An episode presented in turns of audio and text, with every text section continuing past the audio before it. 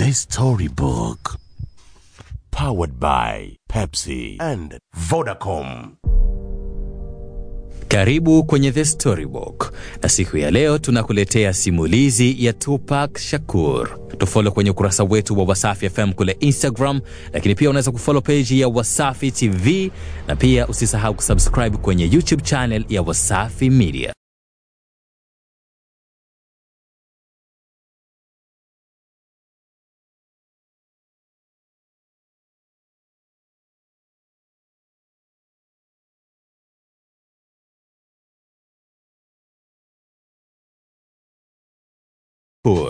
Au labda nikuite kwa jina lako la utotoni Lezane Parish Crooks. Uko wapi Tupac? Ni kweli ulikufa ile Septemba 13 ya mwaka 1996? Kama ni kweli, basi tusamehe, maana huwa hatukuombei dua kabisa kama marehemu wengine sababu huu ni mwaka wa 23. Bado dunia nzima tunaamini utarudi leo au labda utarudi kesho, au kama ni kweli haukufa siku ile, bali ulikimbia kujificha kusikojulikana, ukikwepa mikono ya serikali au Freemasons na Illuminati waliotaka kukuua, basi rudi, kwa sababu ni miaka mingi imepita sasa na wote waliobaki duniani sasa hivi wanatamani kuiona sura yako tena na wanatamani kukusikia. Ukirudi hawatakufunga tena jela kwa kukusingizia umebaka, ili hali walijua hauna kosa. Da, walikuonea kwa mengi.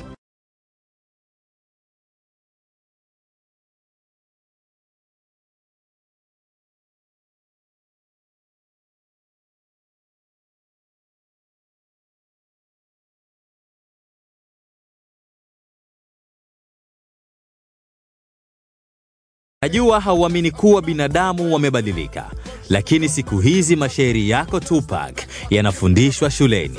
Wanasimuliana siku hizi, wanasema ulikuwa na akili sana. Siku hizi viongozi wa dunia wanaiga maneno yako kwenye hotuba zao na tunawapigia makofi. Siku hizi hata wasanii wakubwa wanavaa tisheti zenye sura yako ili tu tuwapende. Yaani siku hizi kila siku mitandaoni zinapostiwa video na picha zikidai eti Tupac umeonekana sehemu fulani. Mara nyingine tunafarijika, tunajua ni kweli, tunasubiri tukuone kwenye TV, kumbe da ni stori tu kama huyu ostadhi wa juzijuzi aliyesema amekuona Somalia alinichanganya kweli kweli, nikajua kama mpaka ostadhi amesema kakuona itakuwa ni kweli. Unajua Tupac ulizingua ile mwaka 90 ulivyopiga picha umevaa chupi tu, halafu ulivyotoboa pua na kuchora tatuu, wazee wakakuona muhuni, na ulivyokuwa ukipenda kuvaa mlegezo, basi da wanoko wakazidi kukumaindi mshikaji wangu. Ndio maana hata walipokusingizia kesi za kubaka watu wakaamini, japo majibu ya daktari yalionyesha aliyebaka si wewe. Mambo kama haya yanawafanya watu wakuchukulie poa, hata hawasikilizi vizuri meseji za nyimbo zako, hawakuelewi, wanakuona muhuni muhuni tu.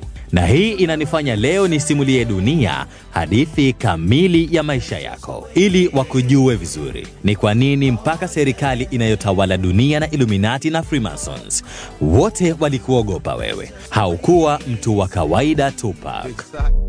Mama yake Tupac aliyeitwa Afen Shakur alikuwa ni mwanaharakati wa kupigania haki za watu weusi Marekani. Enzi hizo kuna ubaguzi mkubwa wa rangi huko Marekani. Watu weusi walikuwa wakiishi kwa manyanyaso sana. Huyu mama Afeni Shakur akawa shujaa kweli wa kutetea haki za watu weusi. Serikali ikamchukia sana, hivyo wakambambikizia makosa zaidi ya 150 na kumtupa gerezani April 2 mwaka 1969. Mama yake Tupac Shakur alitupwa rumande akiwa mjamzito. Ndani ya tumbo lake amembeba Tupac, lakini mama yake Tupac, Afeni Shakur, alikuwa mwanamke wa shoka akasimama mahakamani kujitetea bila ya wakili na akaishinda serikali kwa kesi za uongo walizombambikizia. Hatimaye akaachiwa huru baada ya kushinda kesi, na mwezi mmoja tu tangu atoke gerezani ndiyo Afeni Shakur akamzaa Tupac. Tupac alizaliwa Juni 16 mwaka 1971 huko mashariki mwa Marekani katika jiji kubwa la New York. Alipozaliwa jina lake halisi alilopewa lilikuwa ni Lezane Parish Crooks, lakini alipotimiza mwaka mmoja ndio wazazi wake wakambadilisha jina na kumwita Tupac Amaru Shakur. Tupac Amaru Shakur lilikuwa ni jina la kiongozi shujaa wa nchi ya Peru aliyepambana sana na utawala wa kikoloni wa Waspaniola. Lakini kwa bahati mbaya, baba mzazi wa Tupac aitwaye Billy Garland alitengana na mama yake Tupac, hivyo Tupac akalelewa na mama yake tu, na mbaya zaidi, malezi ya mama yake hayakuwa mazuri. Mama yake Tupac, kutokana na kuwa na background ya kusumbwana na serikali na kwenda jela mara kadhaa, pia kuwapo katika orodha ya magaidi most wanted wa FBI, ikamfanya asipate kazi kabisa. Hivyo mama yake Tupac akasongwa na stresi za kukosa kazi na kukosa hela, akashindwa kuihudumia familia yake vizuri. Stresi zikamtafuna mama yake Tupac mpaka akaangukia kwenye matumizi ya madawa ya kulevya. Hapo sasa Tupac bado ni mtoto mdogo wa chini ya miaka saba, akakulia kwenye nyumba ambayo mama ni teja mlaunga wa cocaine na asiye na hela wala kutoa huduma nzuri kwa watoto wake. Maisha ya utotoni ya Tupac yalikuwa magumu sana.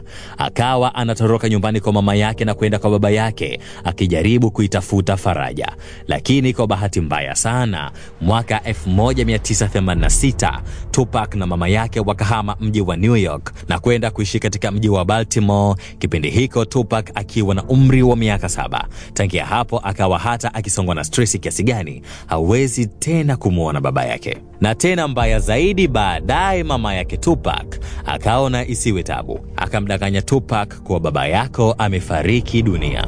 Nyumbani kukawa jehanamu ya Tupac. Usishangae kuwa hujawahi kukisikia hiki ninachokisema hapa. Ni hadithi inayofichwa fichwa ili kuilinda heshima ya mama yake Tupac, kwani Tupac alionyesha anampenda sana mama yake na hakuwahi kulalamika juu ya malezi aliyoyapata kutoka kwa mama yake. Lakini hivyo ndivyo ilivyokuwa. Maisha yake ya utotoni yalikuwa magumu sana, lakini ukisoma mahojiano ya Afeni Shakur, yaani mama yake Tupac, na jarida la People utamsikia mwenyewe mama yake Tupac akisema kuwa kuna kipindi hata alikuwa hajielewi anaendeshaje maisha yake, au hata mahojiano ya mwaka 2003 ya Afeni Shakur na jarida la XXL.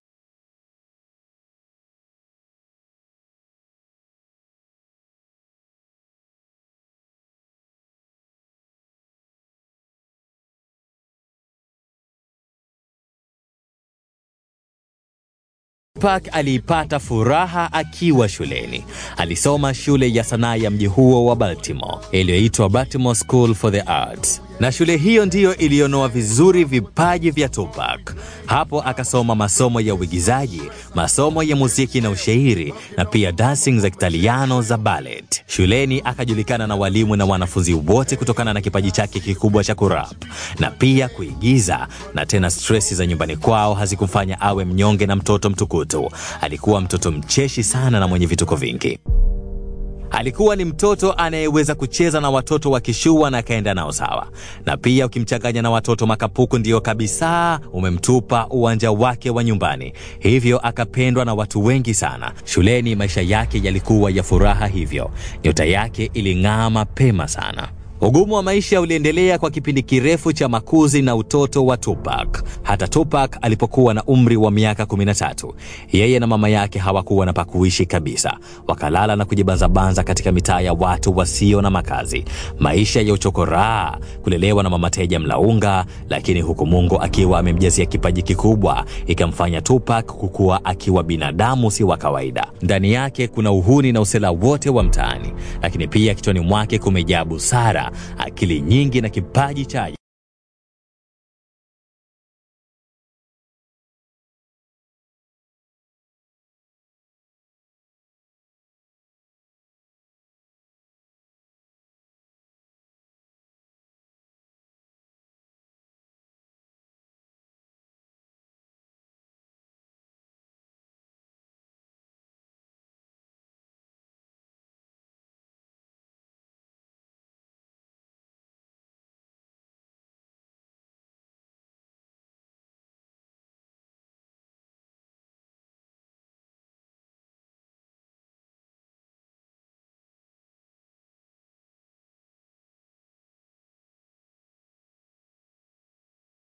Alikulia katika mji wa Baltimore na California, na sehemu zote hizi alizokulia zilikuwa zimejaa matukio ya kihalifu na wahuni wengi, na biashara iliyokuwa imetawala katika mitaa ya maeneo hayo ni biashara ya madawa ya kulevya.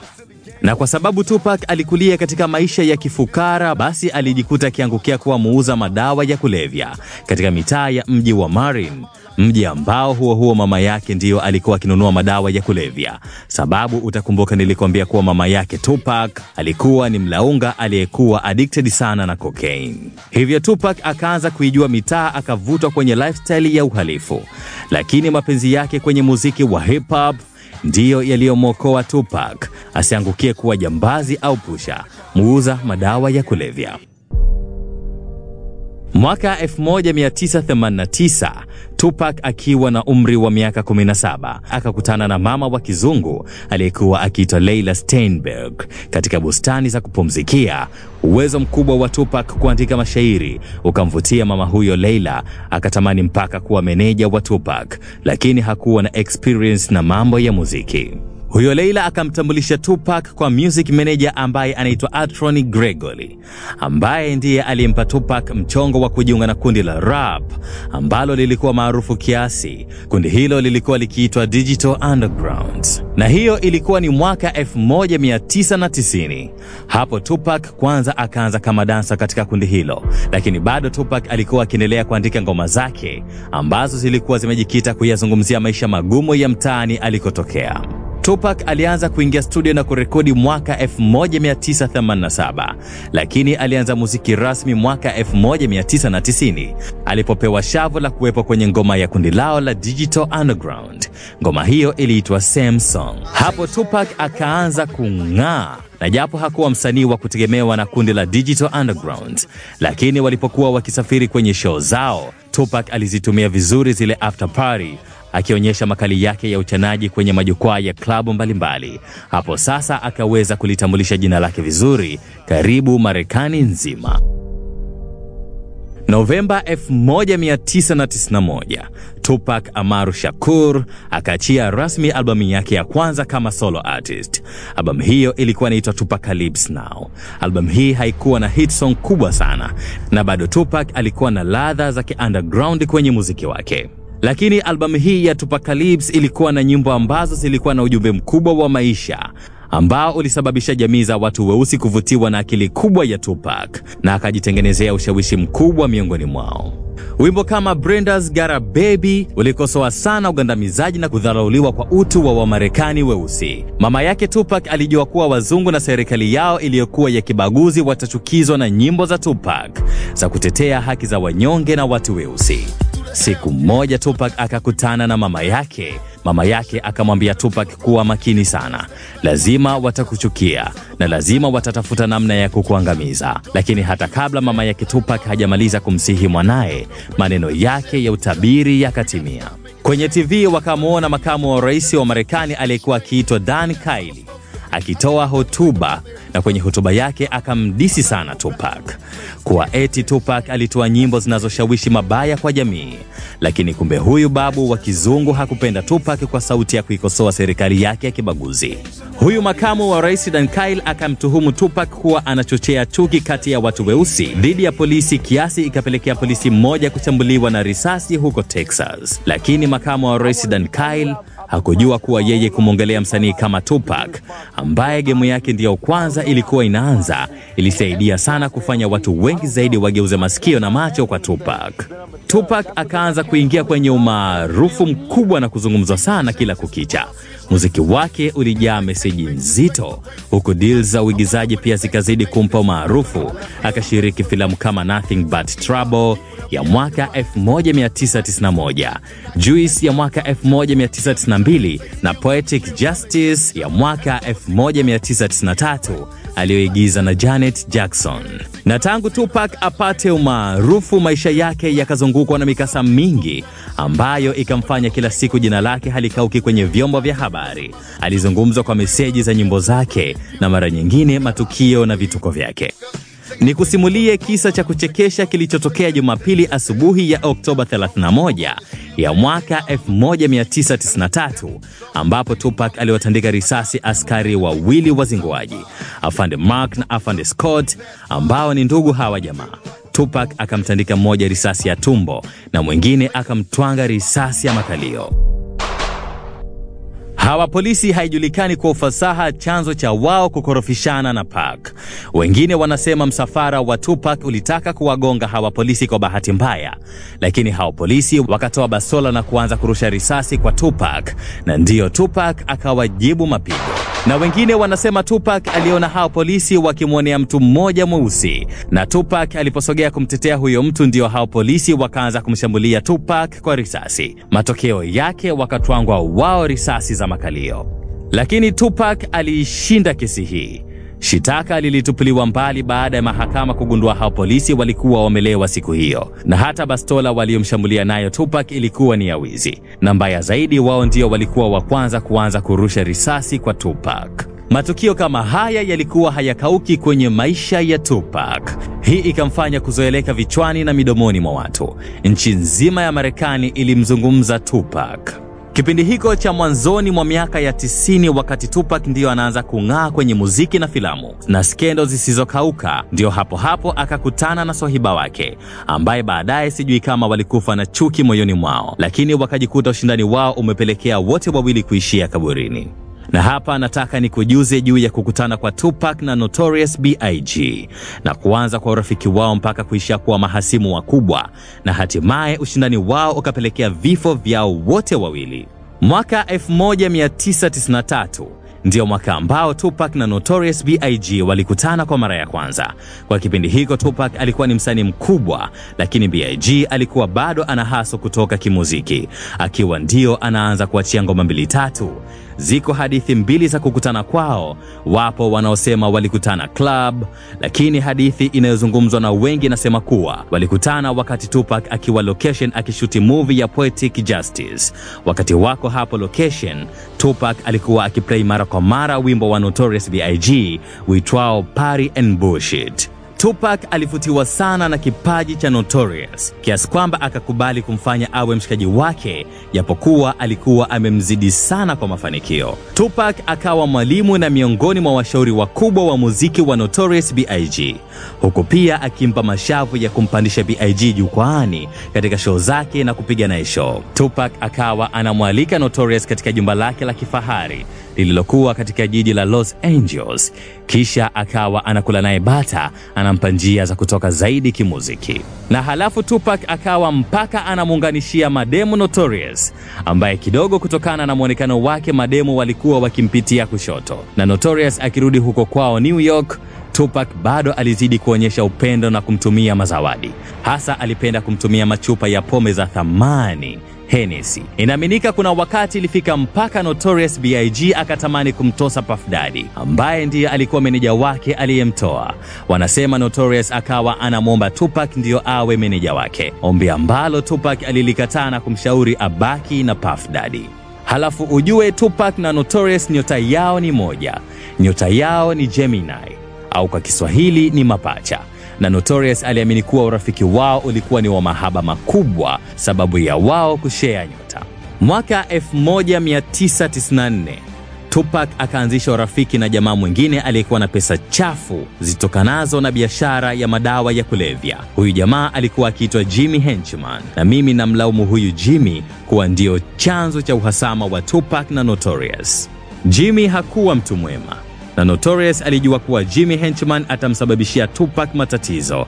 Aliwahi kumwonya Tupac aachane na huyu jamaa, lakini Tupac hakusikia. Kwanza, Jimmy ndiye aliyemwingiza Tupac kwenye kesi ya ubakaji mpaka akatupwa jela. Siku moja ya mwezi Novemba mwaka 1993, Jimmy Henchman na wenzake walikuwa kwenye hoteli moja na Tupac ambayo ilikuwa inaitwa Meridian Hotel. Mwanamke mmoja shabiki akaja kumtembelea Tupac hapo hotelini. Tupac akakaa kidogo na mwanamke huyo na kisha akaachana naye. Hata hakula tunda siku hiyo. Tupac akaenda kujifungia chumbani kwake akiandika ngoma zake. Mara ghafla zikasikika kelele. Mwanamke huyo alikuwa akibakwa tena kinyume na maumbile, na waliokuwa wakimbaka ni huyo Jimmy na rafiki zake. Tupac akafanya kosa, akapuuzia, hakwenda kumsaidia mwanadada huyo. Lakini huyu mwanamke cha ajabu akamshtaki Tupac kuwa ndiye aliyembaka. Inaaminika Jimmy akatumia pesa zake kujilinda na kesi ikaendeshwa kionevu ikimtaja Tupac pekee kuwa ndiye mbakaji. Vipimo vya daktari zilionyesha mbegu za kiume zilizokutwa kwenye mwili wa dada huyo wala si za Tupac, lakini bado pesa za Jimmy zikaifunga masikio mahakama na ikamwonea Tupac kwa kuzidi kumkandamiza. Novemba 29 mwaka 1994, wakati hii kesi inaendelea, Tupac akalalamika na kuuliza mbele ya vyombo vya habari kuwa mbona wale kina Jimmy wenyewe wako raiani na wala polisi na mahakama hawawagusi. Hilo ndiyo likawa kosa lake, likamfanya Jimmy atake kumfunga mdomo Tupac. Akaanza kupanga njama za kutaka kumuua. Okay, so she wasn't prepared for what happened. So where are those people that did this? They were all in the same hotel as me.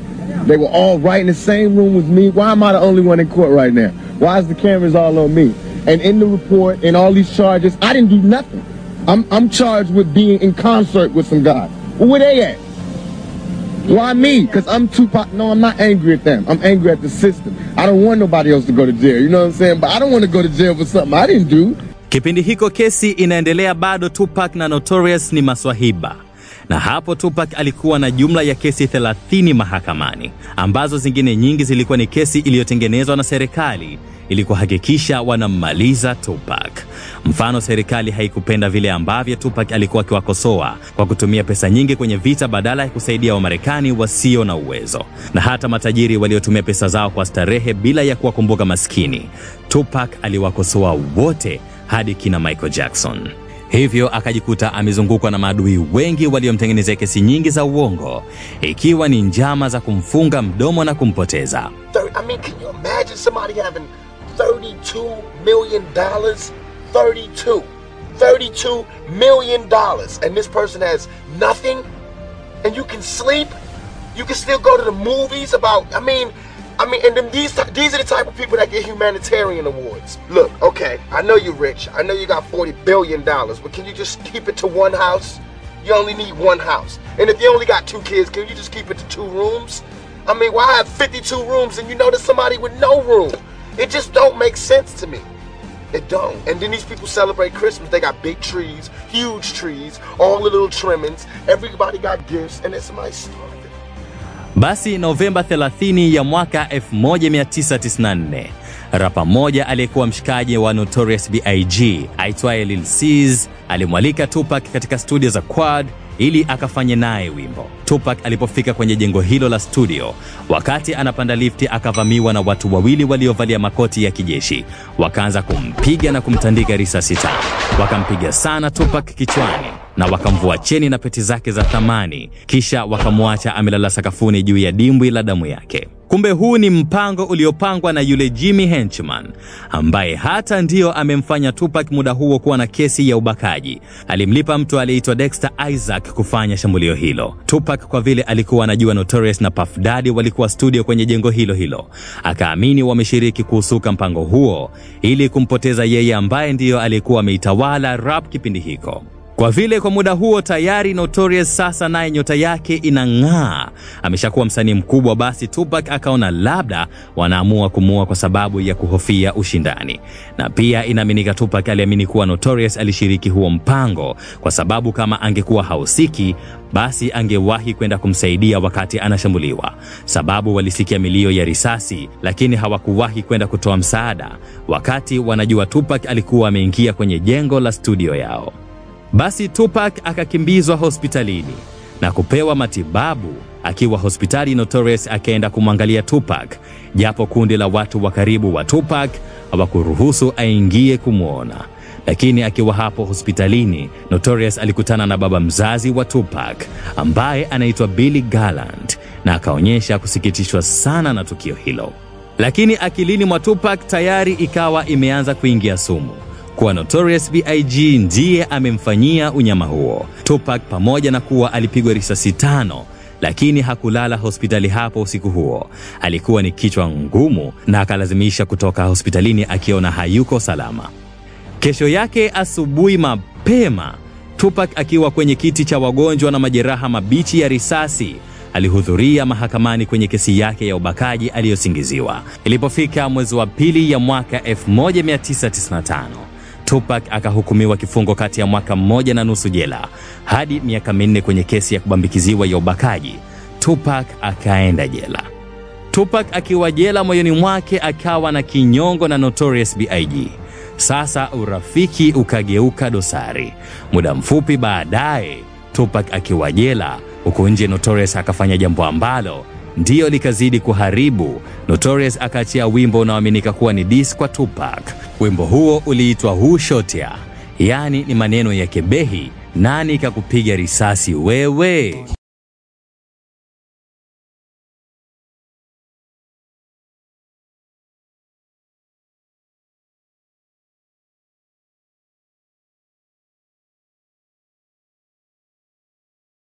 Tupac aliposikia wimbo huu na akaunganisha na tukio la kupigwa risasi, tena alipokwenda kwenye studio za kina B.I.G, ikamfanya sana aamini kuwa ameingia vitani na waswahiba wake na mwanafunzi wake wa zamani Notorious B.I.G.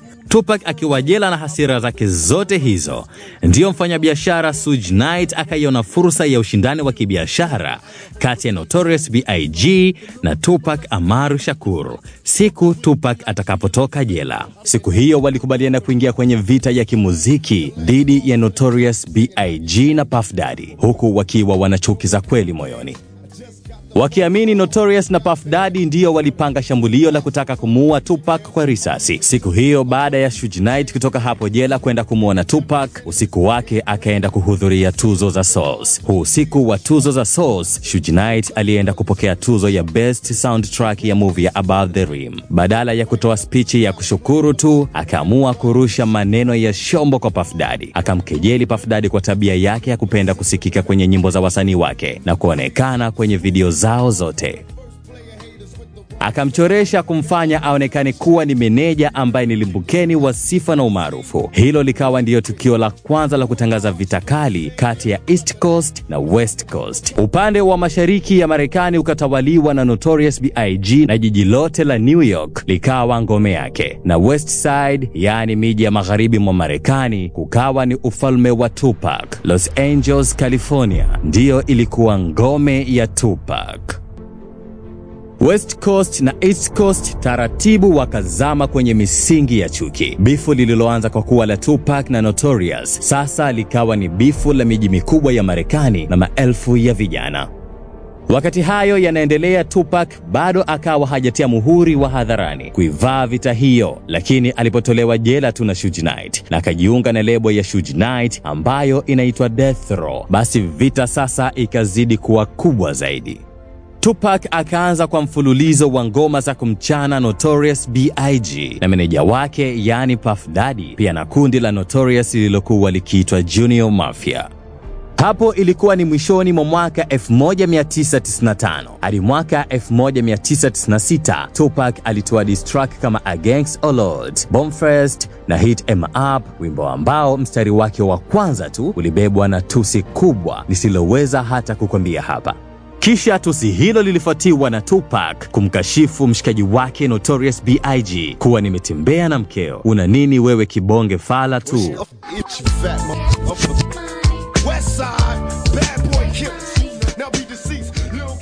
Hit 'Em Up ukawa ni wimbo wa dakika saba na zaidi, Tupac akimkashifu Notorious kwa kila maneno machafu na kumkumbusha kuwa alikuwa maskini ambaye ulilala kwenye kochi la sebule yangu. Tupac akaenda mbali mpaka kuapa kuwa bunduki yake itaua kizazi chote cha Notorious B.I.G. Tupac akajisifu kuwa yeye ni muhuni zaidi kuliko Notorious na vurugu za usela za mitaani anazijua vizuri. Wimbo Hit 'Em Up, yani kwa Kiswahili wachemshe, uliogopwa na midia zote za Marekani. Haukupokelewa wala kupigwa hata mara moja katika kituo chochote kile, lakini bado ulihit sana, na maneno yake Tupac ya kashfa, vijembe na matusi yalimfikia Notorious B.I.G na kumfanya siku yake ya kwanza kupanic, akijua ni kweli mke wake amechepuka na Tupac, kama Tupac alivyojisifu kwenye wimbo huo kiasi kwamba Notorious B.I.G aliingia ndani ya nyumba yake na akamshika mkewe Faith Evans kisha akamrusha huko kutani nusura avunje uti wa mgongo. Lakini baadaye hasira za B.I.G zilipotulia, akaona hii itakuwa si kweli, kwani yeye na Faith Evans walikuwa wakipendana sana. Lakini pia Tupac alikuwa ni mtu mwenye maneno mengi asiyeogopa kusema chochote muda wowote na kwa mtu yeyote yule. Ndiyo maana hata mwenyewe Tupac kwenye moja ya mahojiano yake alikuwa alikuwa amesema anaamini kinachompa umaarufu na kujulikana zaidi ni domo lake kubwa linaloweza kuropoka kitu chochote kile. Tena mwenyewe Tupac akasema kuwa mara nyingine anapoongea vitu hata mwili wake huwa unatetemeka kutokana na uzito wa maneno anayobwabwaja.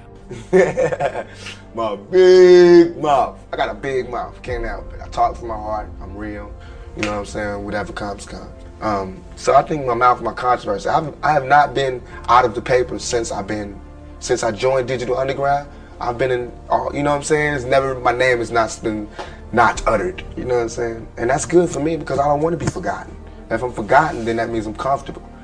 Basi tangu ulipotoka wimbo huo wa Hit 'em Up, vita sasa ikazidi kuwa kubwa. Chuki kati ya majimbo ya mashariki mwa Marekani ambako ni kwa kina Notorious na majimbo ya magharibi ambako ni kwa kina Tupac, yaani ikazidi kuwa kubwa sana. Yaani bifu ya West Side au West Coast versus East Side au East Coast ilifikia stage kama wewe ni East Coast halafu ukaenda majimbo ya West Coast, basi unauawa kwa risasi. Matukio kama hayo yalishatokea mengi sana. Kwa bahati mbaya sana, kuna uwezekano kuwa Tupac alichukulia hii bifu ni fursa ya kibiashara, ila mashabiki na wafuasi wake wakaibeba kama vita ya ukweli. Kwa maana mbona kwenye wimbo kama All Eyes on Me wa Tupac mistari ya mwanzo mwanzo tu Tupac akatamka kuwa anachokihitaji yeye kwenye muziki wake ni kutengeneza pesa tu na si kingine.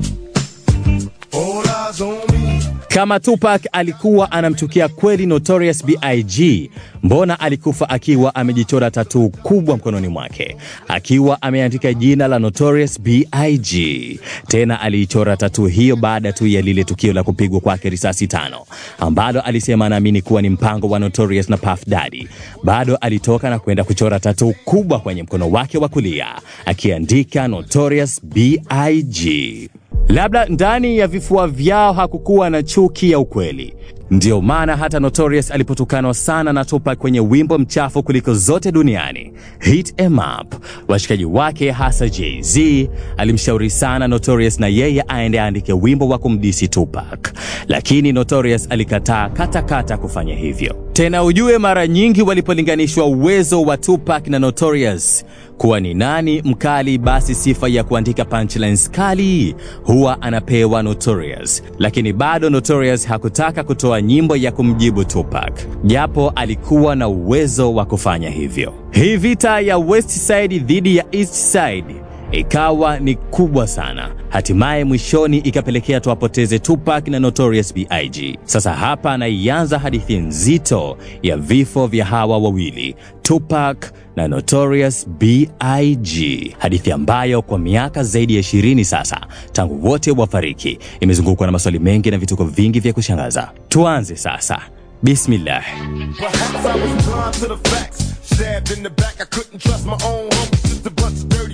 Will I succeed? Paranoid from the weed. And hocus pocus, try to focus, but I can't see.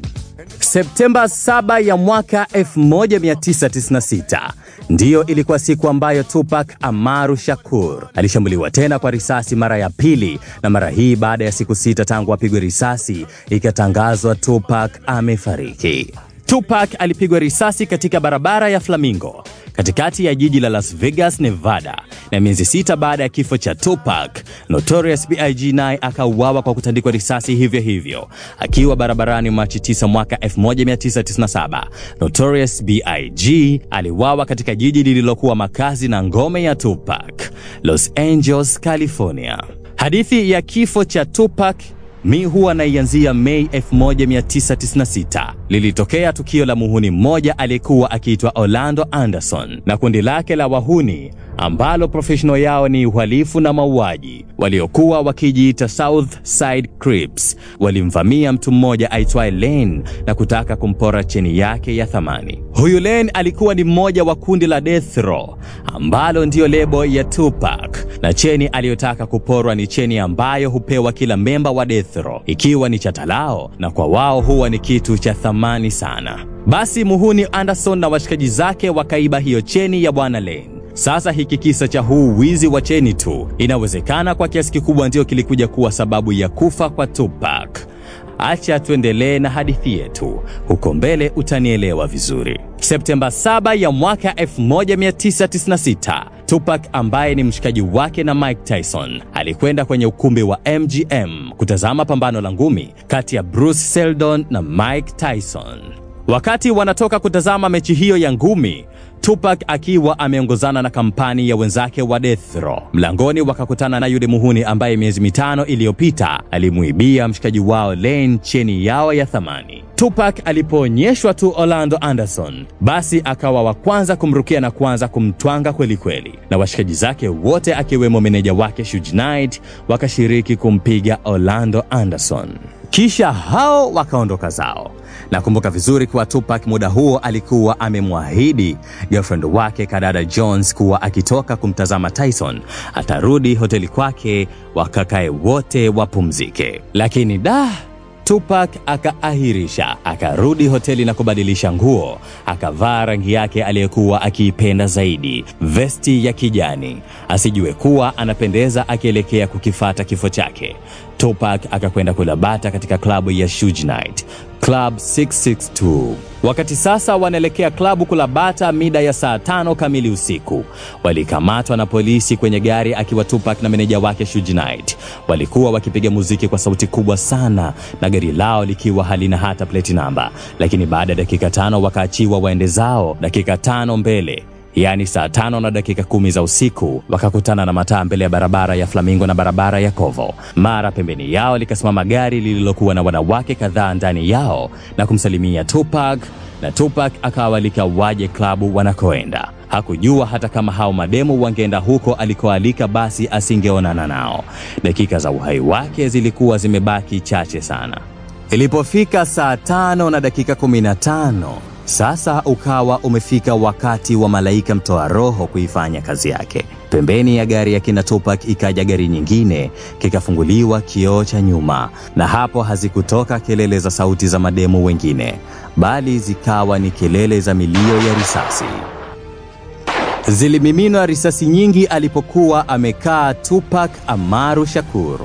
Risasi nne zikatua kwenye mwili wake mbili kifuani, moja mkononi na moja kwenye paja. Moja ya risasi hizo ilifika kwenye pafu la kulia la Tupac Amaru Shakur. Tupac alishambuliwa kirahisi hivyo kama mtu wa mtaani, sababu hakuwa amepanda gari moja na bodigadi wake Frank Alexander. Na kinachosikitisha ni kuwa Tupac mwenyewe ndiyo siku hiyo alimwambia bodigadi wake aitwaye Frank Alexander kuwa yeye apande gari nyingine ambayo ilikuwa ni ya girlfriend wa Tupac, ili kama watakapotoka huko kwenye bata zao watapata kampani ya zaidi, yaani labda madem, basi wasipate shida ya usafiri.